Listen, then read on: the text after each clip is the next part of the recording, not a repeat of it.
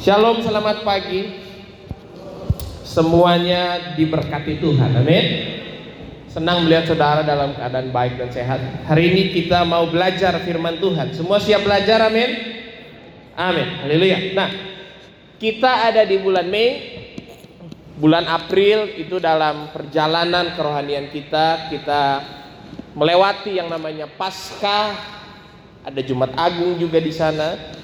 Nah kemudian di bulan Mei ini kita sedang masa di dalam menantikan Roh Kudus. Sama saya bilang menantikan Roh Kudus. Uh, dan Bapak Ibu, kalau kita baca Alkitab dari periode dari periode di mana Tuhan Yesus bangkit sampai pada dia naik ke sorga, itu ada ada masa tunggu di sana. Ada masa tunggu di mana ada banyak hal yang terjadi bahwa ini waktunya kita untuk kuat bersabar dan menanti-nantikan kekuatan daripada Tuhan. Amin. Sama-sama bilang gini, saya harus kuat. Kasih kanan kiri, kamu harus sabar. Oke, nah masa-masa inilah hari ini kita mau belajar merenungkan bahwa ujian hati lagi terjadi. Amin. Ujian hati lagi terjadi, di mana Mungkin ada kala dalam kehidupan seolah-olah Tuhan pergi dan meninggalkan kita, tapi sesungguhnya enggak. Dia itu ada buat setiap kita. Dia tidak ke mana-mana. Amin. Bahkan dia sedang mengutus sesuatu untuk menolong setiap kita. Pertolongan akan segera datang. Nah, ujian hati adalah ujian yang sering kali kita nggak sadari. Makanya kenapa kita perlu belajar ini?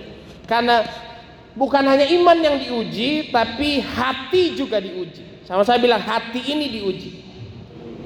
Bahkan Alkitab itu mencatat dengan jelas dalam Wahyu 2 ayat 23, akulah yang menguji batin dan hati orang. Mazmur 7 ayat yang ke-10, engkau yang menguji hati dan batin orang. Yeremia 17 ayat yang ke-10, aku Tuhan yang menyelidiki hati dan menguji batin. Jadi Bapak Ibu Tuhan kita itu punya hobi hobinya adalah menguji hati seseorang. Amin. Dia itu hobinya menyelidiki hati seseorang. Nah, kemudian kan pertanyaannya begini, kok Tuhan iseng banget ya? Ngapain sih dia pengen lihat-lihat hati orang? Bukankah Tuhan itu harusnya udah lihat aja saya ini rajin ke gereja, saya rajin berdoa, saya rajin baca Alkitab, saya rajin pelayanan, saya rajin berbuat baik. Nah, Ternyata Tuhan kita menarik. Apa yang menjadi penilaiannya selalu apa yang dalam hati kita.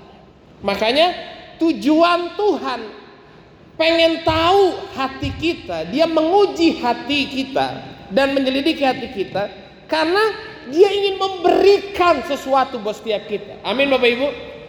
Jadi dia itu pengen melihat hati saudara bukan untuk menghakimi saudara. Dia ingin menyelidiki hati kita bukan untuk menjudge kita, menghakimi kita, menilai kita, tidak. Tapi dia ingin memberikan kepada kita. Nah, Wahyu 2 23 berkata, "Aku akan membalaskan kepada kamu setiap orang menurut perbuatannya." Mazmur 62 13, "Engkau membalas setiap orang menurut perbuatannya." Yeremia 17 ayat yang ke-10 untuk memberi balasan kepada setiap orang setimpal dengan tingkah langkahnya, setimpal dengan hasil perbuatannya. Dan buat Tuhan menilai perbuatan seseorang itu dari hatinya. Amin Bapak Ibu. Sama-sama tepuk dada bilang begini, hati ini perlu dijaga. Semua dinilai dari hati. Semua dinilai dari hati. Nah, coba kita lihat satu ayat yang cukup terkenal. 1 Samuel pasal 16 ayat yang ketujuh. 1 Samuel pasal 16 ayat yang ketujuh. Di mana Tuhan berfirman kepada Samuel yang berkata, "Janganlah pandang parasnya atau perawakannya yang tinggi, sebab aku telah menolaknya." Jadi ukuran Tuhan itu beda dengan ukuran manusia. Amin Bapak Ibu. Apa yang ada dalam matanya Tuhan berbeda dengan apa yang ada dalam matanya manusia. Bukan yang dilihat manusia yang dilihat Allah. Manusia melihat apa yang di depan mata, tetapi Tuhan melihat hati. Jadi hanya karena bagus di depan mata belum tentu bagus di depan Tuhan. Hanya karena elok di depan mata manusia belum tentu elok di depan matanya Tuhan. Apa yang dinilai Tuhan? Kualitas hati kita. Sama saya bilang kualitas hati saya. Kita jelas berkata, Tuhan gak melihat apa yang di depan mata, Tuhan melihat apa yang di dalam hati. Kualitas hati kita yang jadi penilaiannya Tuhan. Oke. Bapak Ibu perhatikan ini ya sama-sama ya kita belajar ya. Yuk buka hati sama-sama. Bahwa perbuatan kita enggak dinilai dari apa yang kita lakukan. Enggak. Yang kelihatan itu enggak terlalu dinilai kuat Tuhan. Ya, di sisi yang lain kita harus memberikan yang terbaik. Amin. Bekerjalah dengan sempurna, dengan excellent. Lakukan segala sesuatu dengan hebat. Apa yang kelihatan manusia juga harus baik. Tapi penilaian Tuhan enggak dinilai cuma dari itu. Tapi dia menilai dari ini. Bagaimana kita melakukannya yang tidak kelihatan. Bisa menangkap nggak Bapak Ibu bedanya? Bisa menangkap bedanya nggak? Bukan cuma apa yang dilakukan, apa yang dilakukan dia kerja rajin, gereja rajin, kebaktian bagus, pelayanan bagus, khotbah bagus, main musik bagus, doa setiap hari, baca Alkitab setiap hari. Ya, itu adalah baik. Apa yang dilakukan baik. Tapi Tuhan menilai seseorang dan Tuhan membalas. Tadi Alkitab bilang kan ya, dia membalas.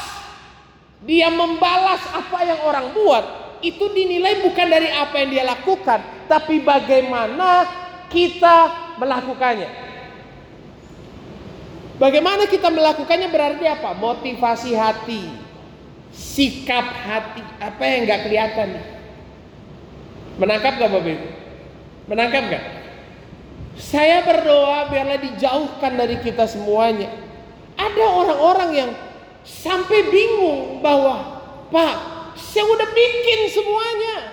Doa, puasa, menjerit, nangis, banjir air mata. Semua yang pendeta bilang saya udah bikin. Tapi tetap gak terjadi apa-apa. Karena yang Tuhan nilai bukan apa yang kamu lakukan, bagaimana kita melakukannya. Amin Bapak Ibu. Kalau cuma sekedar kita jadi orang yang melakukan sesuatu, tapi bagaimana kita melakukannya nggak diberesin, itu kita hanya akan sekedar menjadi orang yang seolah-olah ingin membeli mujizat dari Tuhan. Nangkep gak Bapak Ibu? Seolah-olah jadinya kita hanya orang yang ingin membeli pertolongan dari Tuhan Bapak Ibu Enggak, Tuhan bukan penjual mujizat Haleluya Tuhan bukan penjual mujizat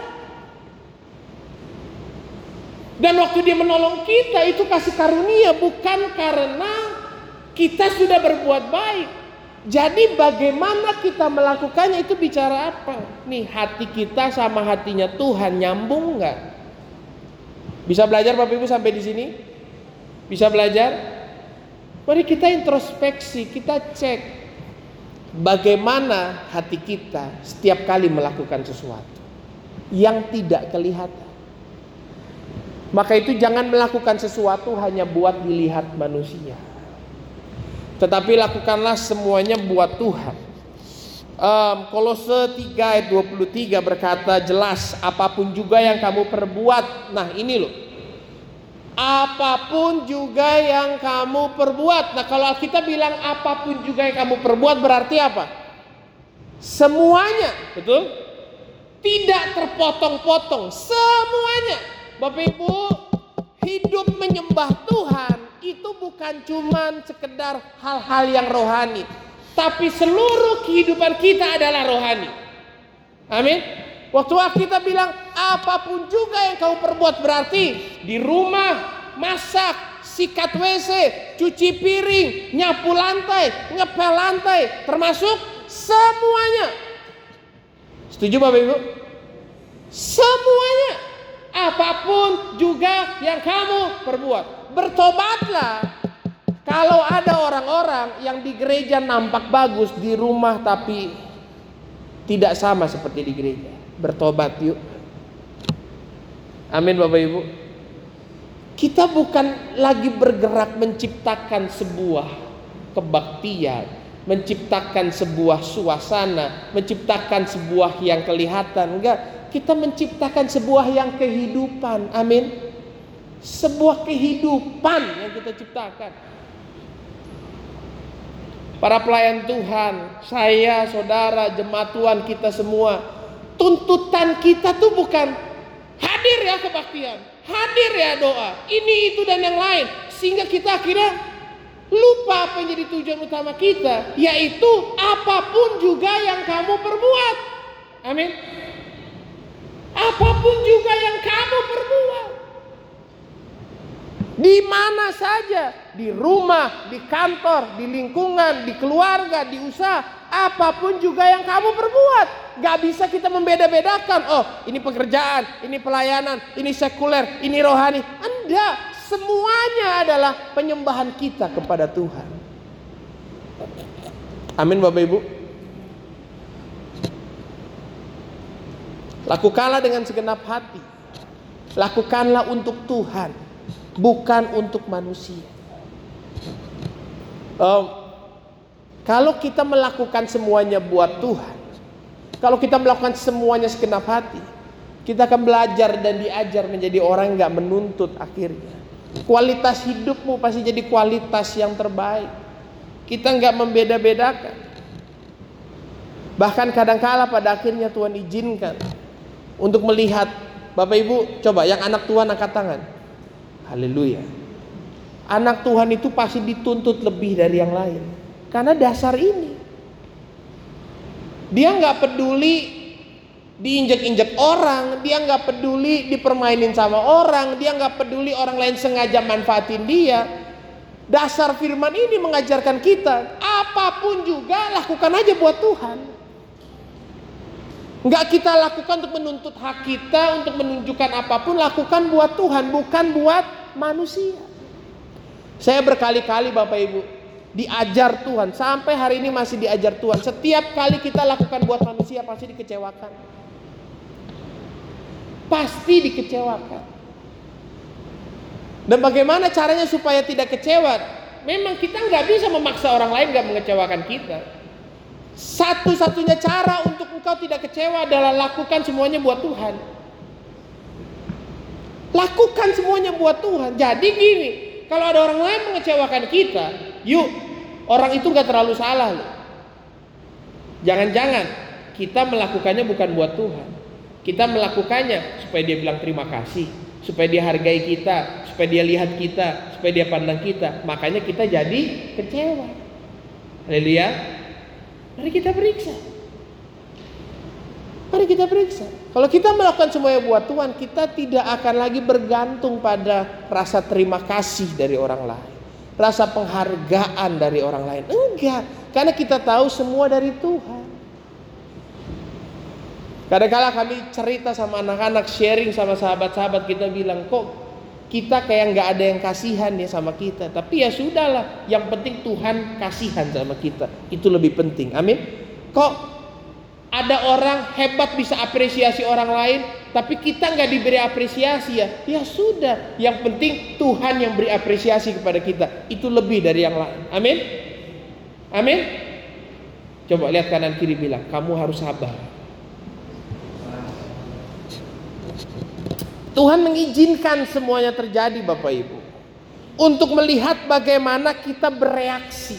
Ingat tadi, Tuhan menguji hati manusia. Dia menyelidiki hati manusia. Dia izinkan itu ada untuk melihat bagaimana kita bereaksi. Karena dia ingin memberikan sesuatu. Amin. Dia ingin memberikan sesuatu, makanya dia mau lihat reaksi hati kita. Reaksi hati kita. Uh, Ayub pasal yang ketujuh ayat yang ke-17. Apakah gerangan manusia sehingga dia kau anggap agung dan kau perhatikan. Sama saya bilang gini, saya diperhatikan Tuhan. Sekali lagi bilang, saya diperhatikan Tuhan. Semua mau diperhatikan Tuhan? Amin. Ada yang luar biasa dari diperhatikan Tuhan. Yang luar biasa adalah orang-orang yang diperhatikan Tuhan didatangi Tuhan tiap pagi. Oh, haleluya. Amin. Didatangi Tuhan tiap pagi. Ayat ini yang suka dipakai orang akhirnya begini. Oh, saat teduh itu harus pagi, harus subuh. Karena Tuhan mendatangi kita setiap pagi. Tapi ada yang miss sedikit. Setiap kali kita berkata, oh tiap pagi saya berdoa Pak. Saat teduh, menghadap Tuhan. Berkat Tuhan berlimpah. Enggak ya, Alkitab bilang lain loh. Alkitab bilang, kau datangi setiap pagi dan kau uji setiap Coba-coba lihat Ayub 7 ayat 18. Nah, Kita jarang lihat ini ya.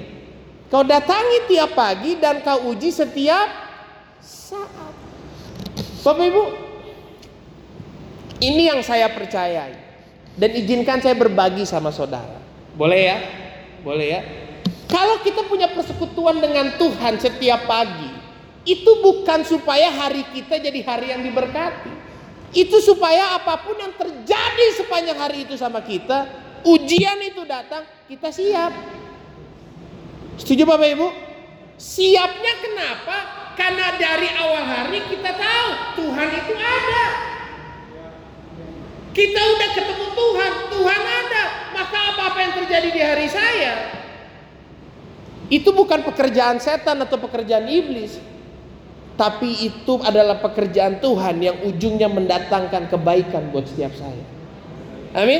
Kalau kita nggak menyadari ini, nanti gini, kita doa pagi, kita doa fajar, pagi persekutuan, lalu ternyata hari kita ini salah, ini nggak jadi, ini nggak bagus. Lalu kita jadi apa?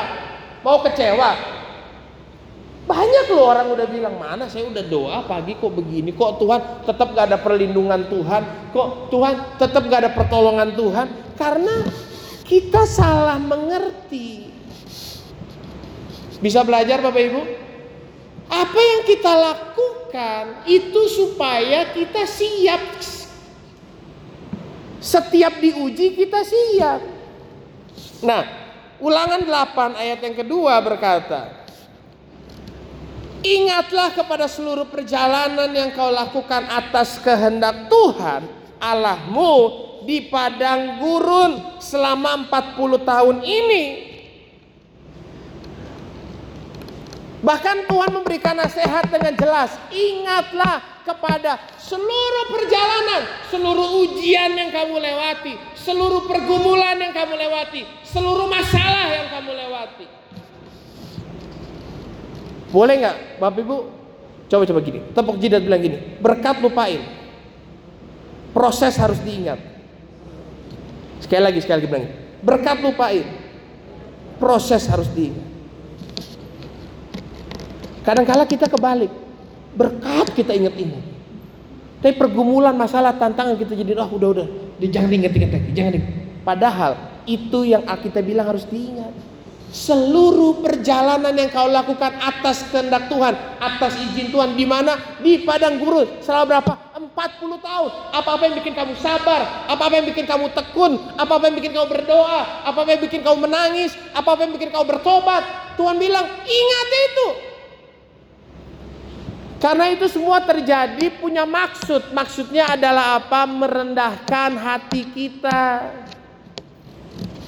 Dan supaya tahu apa yang ada dalam hati kita. Supaya tahu apa-apa yang ada dalam hati kita. Isi hati, Pak, isi hati. Ini yang sulit orang sadari apalagi orang-orang yang udah merasa saya udah lakuin udah lama kok. Kebiasaan ini udah jelas udah lama. Oh saya udah baik. Oh saya udah pendeta. Oh saya udah khotbah mana-mana kita jadi kurang lagi cari tahu isi hati kita. Kita merasa udah cukup udah baik udah semua. Bahkan saya secara pribadi menyadari bahkan udah sampai pendeta pun khotbah di mana-mana apa pun tetap harus harus. Yang namanya begini kembali menguji apa yang ada di dalam hati. Untuk mengetahui isi hati kita. Jangan-jangan kita pelayanan udah kewajiban, saking kewajibannya dengar firman udah ogah-ogahan, udah males apa. Maaf nih, maaf. Izinkan, maaf. Boleh maafin saya Bapak Ibu ya. Maafin saya boleh Bapak Ibu Terkhusus kita nih yang pakai jas hari ini pakai dasi pelayanan ini termasuk saya. Kadangkala jemaat tuh bisa lu kebaktian lebih sungguh-sungguh, dengar firman lebih sungguh-sungguh daripada kita yang pelayan Tuhan. Kita nih kayak merasa derajatnya udah lebih tinggi aja dari jemaat. Padahal enggak, sama. Amin, Bapak Ibu. Ini nggak menunjukkan bahwa kita lebih tahu, lebih pintar, bahwa kita nggak lebih butuh. Enggak, enggak, enggak. Hati ini yang di dalamnya nggak boleh berubah. Bahkan kita harusnya memberikan teladan yang lebih dan lebih dan lebih dan lebih. Dalam terjemahan bahasa Inggris dikatakan dia mendorong kita sampai batas kita. Haleluya pushing you to the limit didorong sampai batas kita. Cuman buat tahu kita ini terbuat dari apa. Anda terbuat dari apa? Dari ayah dan ibu saya pak. Enggak enggak. Anda terbuat dari firman Tuhan. Firmannya itu ada dalam saudara. Kuasanya itu ada dalam saudara. Makanya reaksi kita itu yang jadi pusat perhatian Allah. Fokus Tuhan itu ada pada reaksi kita. Dia pengen lihat bagaimana kita bereaksi. Karena dengar firmannya kita, kebaktiannya kita, itu bukan kelihatan di sini. Tapi bagaimana reaksi kita. Amin saudara? Amin saudara? Itu kelihatan dari bagaimana reaksi kita. Ada orang, ada orang waktu dengar firman, Tapi ternyata reaksinya di rumah gagal total semuanya. Masih marah, murka, caci maki, ngambek, baper, khawatir, takut dan yang lain. Berarti percuma. Makanya saya juga nggak yang terlalu sekarang menilai jemaat ada yang mulai ketiduran ketiduran atau apa. Jangan-jangan yang ketiduran itu lebih dengar. Mungkin di gereja kelihatannya cuek tapi begitu menghadapi situasi responnya lebih bagus. Betul? Reaksi kita. Bagaimana menjadi reaksi kita? Bapak Marisi itu singer yang luar biasa. Pelayanan enggak hitung capek, enggak hitung apa pun. Buat Tuhan kasih yang terbaik. Tapi apa yang terjadi? Di PHK dari kerjaan, terakhir jatuh dari motor. Coba nanti pulang tanya gini, di katanya pelayan Tuhan kok sial mulu? Persoalannya bukan apa yang dihadapi dan dialami, tapi bagaimana dia meresponi itu semua. Coba Ibu lihat mukanya, gak kelihatan susah loh, tetap gemuk tuh. Ya kan? Dan dia tetap ada melayani di depan menunjukkan bahwa inilah hamba Tuhan dan pelayan Tuhan yang seharusnya. Seperti itulah kita seharusnya jadi anak-anak Tuhan. Bukan tentang apa yang saya alami, tapi bagaimana reaksi saya. Bagaimana saya memberikan sebuah reaksi. Sampai sini bisa belajar Bapak Ibu? Bisa belajar? Dan apa yang harus jadi reaksi kita? Saya tutup aja dengan ini. Kisah para Rasul 13 ayat yang ke 22. Kisah para Rasul 13 ayat yang ke 22.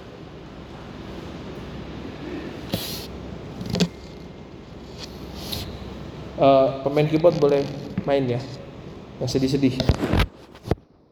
Kisah para Rasul 13 ayat 22 Kita berkata setelah Saul disingkirkan Allah mengangkat Daud menjadi raja mereka. Dan tentang Daud Allah telah menyatakan. Jadi inilah tentang Daud Allah menyatakan. Aku telah mendapat Daud bin Isai. Telah mendapat. Saya berdoa bela Tuhan juga mendapatkan kita. Amin setiap kali Tuhan menyelidiki hati, memeriksa hati kita, Dia mendapatkan kita. Setiap kali Dia menguji kita, Dia mendapatkan kita. Dan Daud dikatakan Tuhan adalah seorang yang berkenan di hatiku. Bagaimana Daud berkenan? Kebaktian, pelayanan, sibuk, kolektenya banyak.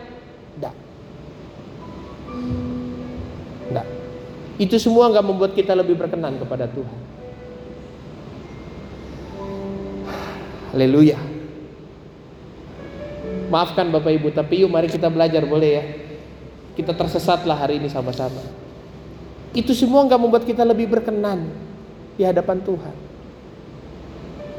Saya tiap hari di gereja, saya tiap hari ada kegiatan gereja, saya tinggal di gereja. Apakah itu membuat saya lebih berkenan kepada Tuhan? Tidak. Tidak. Saya jadi pendeta, saya pelayanan tiap hari, berkorban, memberi, menabur, sibuk. Apakah itu membuat saya lebih berkenan dari yang lain? Tidak. Bukan apa yang kita lakukan. Tapi Tuhan berkata begini, yang melakukan segala kehendakku. Bahasa Inggris kasih kita penjelasan yang lebih jelas di mana dikatakan a man who will do what I tell him. Tuhan bilang dengan jelas ada seseorang who will do yang akan melakukan apa pun yang aku suruh sama dia. Itu berkenan. Itu berkenan. Amin Bapak Ibu. Yang melakukan apa pun yang saya suruh sama dia, itu berkenan. Saya mau saudara semua berkenan di hadapan Tuhan. Kita semua berkenan di hadapan Tuhan. Makanya kalau saudara memperhatikan, saya hampir tidak pernah. Saya bisa dengan pasti berkata, saya hampir tidak berkenan. Berkata kepada saudara, turuti apa yang saya lakukan, lakukan apa yang saya perintahkan, dan, dan.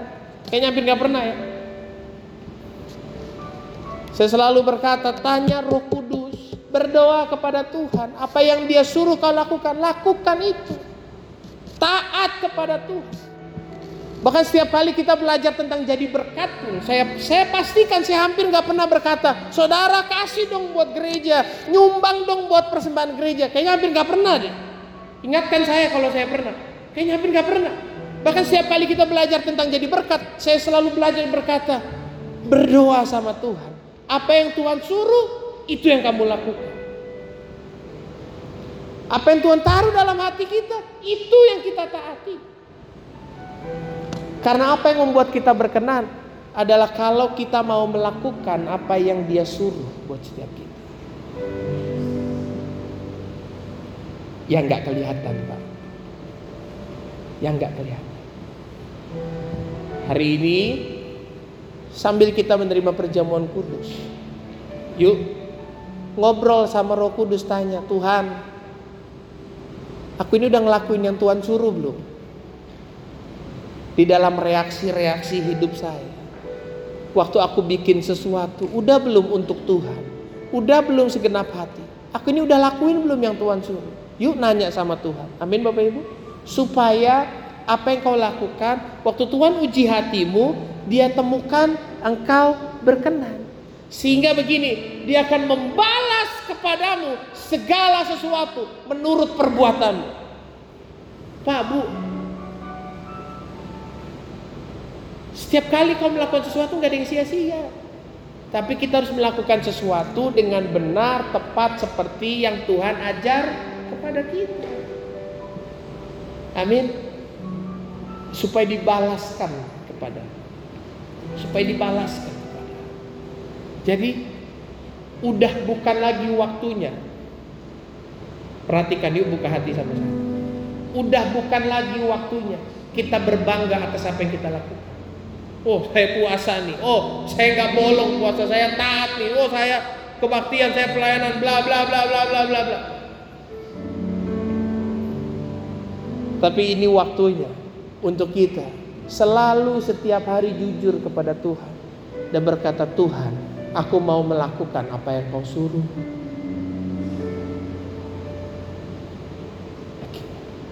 tambahin dikit lagi boleh Bapak Ibu tambahin dikit lagi boleh ya supaya kita bisa mencapai naik lagi dikit kedewasaannya. Boleh Bapak Ibu ya?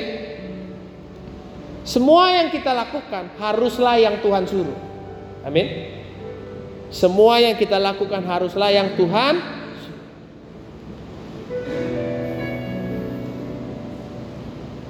Kalau saya berkata sama saudara, beri uang kepada saya, tapi Tuhan gak suruh.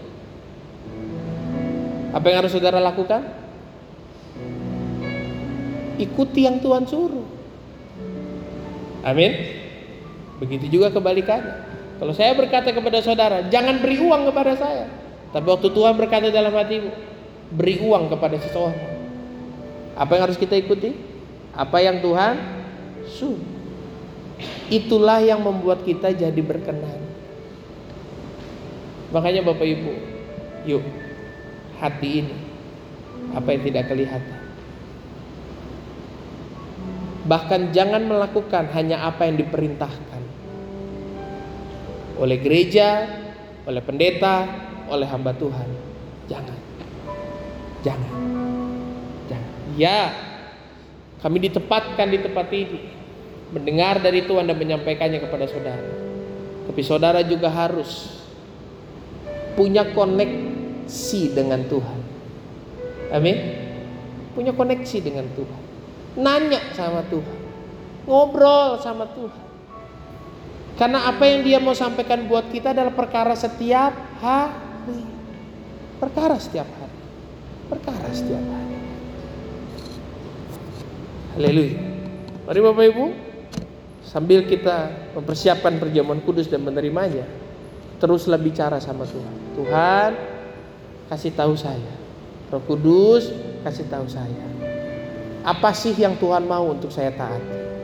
Supaya kau jadi orang yang berkenan dan dia membalaskan kepadamu. Amin.